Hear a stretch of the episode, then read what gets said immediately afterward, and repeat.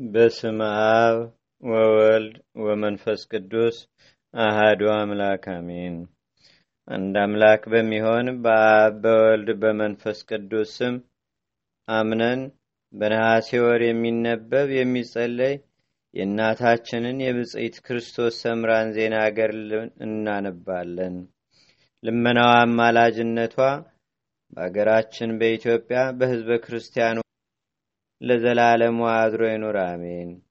ከሦስት ዓመት በኋላ እናታችን ክርስቶስ ሰምራ በጣና ባህር ውስጥ ሳለች ለጌትነቱ ክብር መሰገድ የሚገባው ጌታችንና አምላካችን መድኃኒታችን ኢየሱስ ክርስቶስ ወደ እርሷ መጣ።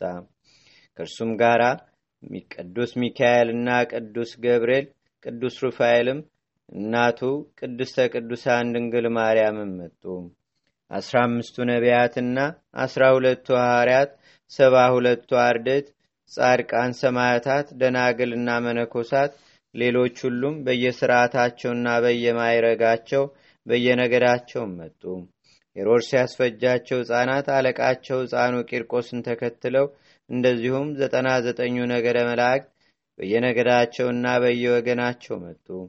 ከእነዚህ ሁሉ በኋላ የእስራኤል ንጉሥ ዳዊት መጥቶ ልጄ ሆይ ስሚ፣ ጆሮሽን አዘንብይ፣ ወገንሽንና የአባትሽንም ቤት እርሺ፣ ንጉሥ ውበትሽን ይወዳል፣ እርሱ ጌታሽ ነውና እያለ በገናውን ይደረድር ነበረ። እንዲህም እያለ በሚዘምርበት ጊዜ በዚያ ያሉ ቅዱሳኖች በሙሉ የእግዚአብሔር ባለመዋል ወይም ወዳጅ ይህች ክርስቶስ ሰምራ በእውነት በጽይት ነች እያሉ ዘመሩ። በዚያን ጊዜ ጌታችንና አምላካችን መድኃኒታችን ኢየሱስ ክርስቶስ ወዳጄ ክርስቶስ ሰምራ ሆይ ከዛሬ ከዚህ ከሚያልፈው ዓለም ወደማያልፈው ዓለም ላስተላልፍሽ መጥቻለሁ አላት። ድካምሽ ወደ እረፍት፣ ሐዘንሽም ወደ ደስታ፣ ችግርሽ ወደ ብልጽግና ተለውጦልሻል። እውነት በእውነት እልሻለሁ ወይም እነግርሻለሁ በፍጹም ደስታ መታሰቢያሽን ያደረገ በመንግሥተ ሰማያት አስደስተዋለሁ። በችግሩ ጊዜ ወይም በጭንቁ ጊዜ በመታመን ስምሽን ቢጠራ እኔ ከመከራ ሥጋ ከመከራ ነፍስ አድነዋለሁ። የገድልሽን ዜና የሚናገረውን መጽሐፍ የጻፈ ወይም ያጻፈ እኔ ስማቸውን በሕይወት መጽሐፍ እጽፍላቸዋለሁ። ቤተ ክርስቲያንሽን የሠራ ወይም ያሰራ ያሳነጸ ወይም ያነጸ እኔ በመንግሥተ ሰማያት ንጹሕ አዳራሽ አዘጋጅለታለሁ። በስምሽ ለተራበ ያበላ እኔ በዕለተ አርብ ከተቆረሰው ሥጋ ያበላዋለሁ። በስምሽ ለተጠማው እፍኝ ውሃ ያጠጣ እኔ በዕለተ አርብ ከጎኔ በፈሰሰው ደሜ አረካዋለሁ። በዓልሽ በሚከበርበት ዕለት ጧፍ፣ ዕጣን ወይም ዘይት፣ ንጹሕ ስንዴም የመሰለውንም ሁሉ መባ ያገባ መስዋዕቱን እንደ አብርሃምና እንደ መልከ ጼዴቅ መስዋዕት አድርጌ እቀበልለታለሁ አላት። በዚህ ጊዜ አቤቱ ጌታዬና አምላኬ መድኃኒቴ ኢየሱስ ክርስቶስ ሆይ እኔ ባሪያህ ባለመዋልነትን በፊትህ ካገኘውስ አንድ ጊዜ እናገር ዘንድ ፍቀድልኝ አለችው። እርሱም ትናገሪ ዘንድ ፈቅጄልሻለሁ አላት። አቤቱ ስጋዬ የሚቀበርበትን ወይም የሚያርፍበትን ቦታ ወዴት ታዛለህ አለችው። መቃብርሽ በዚህች ጓንጉት በምትባል ደሴት ውስጥ ነው አላት። ነገር ግን ስጋሽ በመሬት ውስጥ ይቀበራል ነገር ግን ስጋሽ በመሬት ውስጥ ይቀበራል ስላልኩሽ ሐዘን አይግባሽ፣ በኋለኛው ዕለትን ያስነሳዋለሁና አላት። አቤቱ እንዲህ ከሆነ መታሰቢያዬን እያደረገ ስሜን እየጠራ በስሜ በታነጸው ቤተ ክርስቲያን ቅጥር ግቢ የሚቀበረውን እስከ ስንት ትውልድ ድረስ ትምርልኛለህ አለው አለችው። እስከ አስር ትውልድ ድረስ እምርልሻለሁ አላት። ይህንም ቃል ኪዳን በሰጣት ጊዜ ፈጽማ ተደሰተች። ዳግመኛም ይህች ደሴት እንደ ደብረ ታቦርና እንደ ደብረ ዘይት ስሟ የተጠራ ይሁን አላት። እንደዚሁ ይህችን ስጋሽ የምታርፍበትን ቦታ ቀደስኳት፣ አከበርኳትም። መጽሐፍ የተናገረውን አልሰማሽምን? ቦታ ሰውን የሚያከብረው አይደለም ቦታ ሰውን የሚያከብረው አይደለም፣ ሰው ቦታን ያከብረዋል እንጂ። ስለዚህ ነገር ስለ አንቺ ይህችን መካነ መቃብርሽን ቀደስኳት አከበርኳትም አላት። ስሟም ደብረ ፍቅረ ስሟም ደብረ ፍቅር ደብረ ምህረት ተብሎ ይሰየም ወይም ይጠራል። እውነት እውነት እውነት እልሻለሁ ስጋሽ ከተቀበረበት ሂዶ መካነ መቃብርሽን ሄዶ የተሳለመ የእናቴን የቅድስተ ቅዱሳን የድንግል ማርያም መካነ መቃብር እንደተሳለመ ይቆጠርለታል። እውነት እውነት እልሻለሁ አንቺን ያከበረ ሁሉ እኔ በሰማያዊ መንግስት ያከብረዋለሁ። አንቺን የወደደ ወይም ያፈቀረሽን እኔ ያፈቅረዋለሁ። ዳግመኛም ወዳጄ ክርስቶስ ሰምራ ሆይ የዛሬው በዓልሽ የደስታና የተድላ ቀን ነው አላት። ይህንንም ብሎ በብዙ ወገን ወይም ሰራዊት ላይ ሾማት። ክብርሽ ከአሮንና ከሙሴ ክብር ጋር ትክክል ነው አላት። ክብርሽ ከጴጥሮስና ከጳውሎስ ክብር ጋር ትክክል ነው አላት። ክብርሽ ሰይጣንን ድላ ካደረገው ከሕፃኑ ቂርቆስ ክብር ጋር ትክክል ነው አላት። ክብርሽ ከእንጦንስና ከመቃርስ ክብር ጋር ትክክል ነው አላት። ክብርሽ ፀሐይ ልዳ እየተባለ ከሚጠራ ከቅዱስ ጊዮርጊስ ክብር ጋር ትክክል ነው አላት። በደብረ ጽዮን ከሊቀ ዲያቆናት እስጢፋኖስ ጋር ትዘምሪ ዘንድ በክብር ተካከልሽ። በእውነት አንቺን የሚያፈቅሩ ሁሉ የተመሰገኑ ናቸው አላት። ነቢዩ ዳዊት አቤቱ እግዚአብሔርን ከሚያከብሩ ወይም ከሚፈሩ በስተቀር በድንኳን ውስጥ ማን ያድራል? በተቀደሰውስ ተራራህ ላይ ማን ይኖራል? ብሎ ተናግሯልና። ስለዚህም አንቺን የሚያከብሩ ሁሉ አንቺ ካለሽበት ቦታ ገብተው ከአንቺ ጋር ይደሰታሉ። ከዚህም አምላካዊ ቃል ጋር በነሐሴ 24 ቀን የአባታችን የቅዱስ ተክለ ሃይማኖት በዓል በሚከበርበት ዕለት ነፍሷ ከስጋዋ ተለየች። በዚህ ጊዜ የነጎድጓዱ ብልጭልጭታ ሆነ።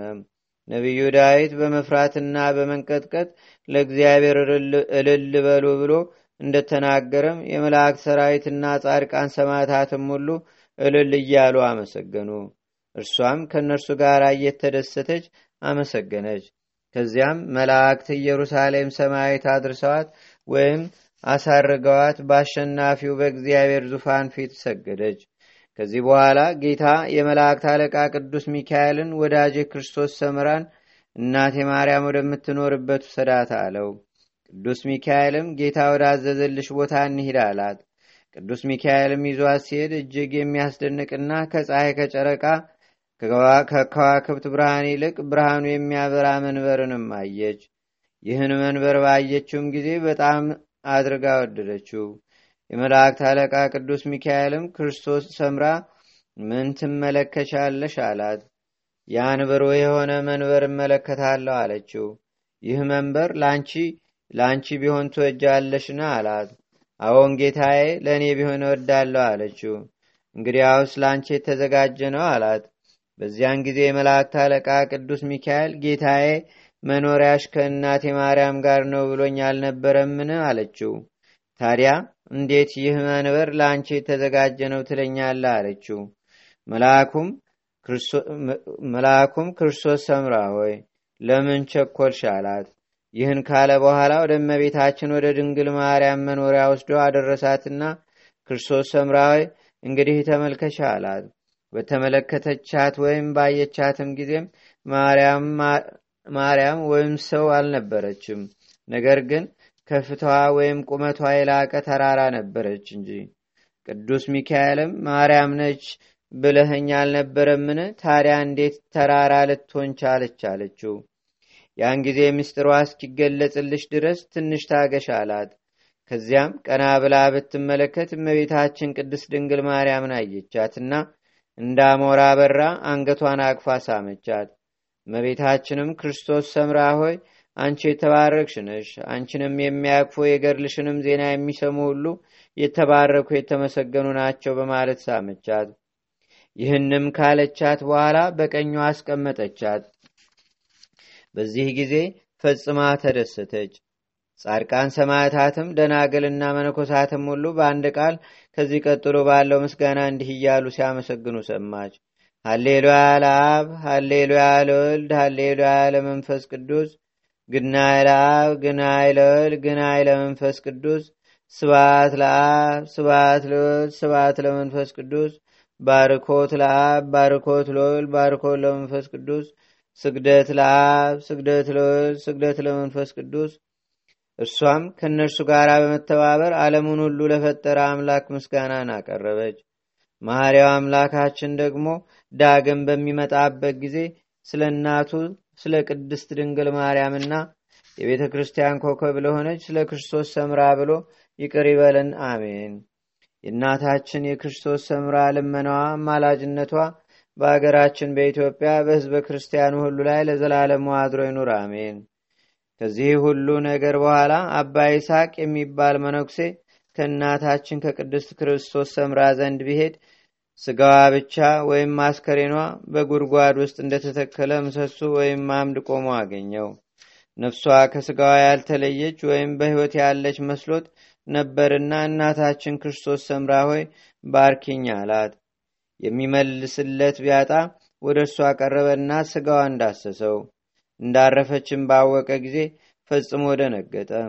ከመሬት ላይም እየወደቀ እየተነሳም መራራ ልቅሱን አለቀሰ። መነኮሳቱን ሁሉ ያለቅስላት ዘንድ ጠራቸው። መነኮሳቱም እየተሽቀዳደሙና እየተሯሯጡ መጥተው አርፋ አገኟት።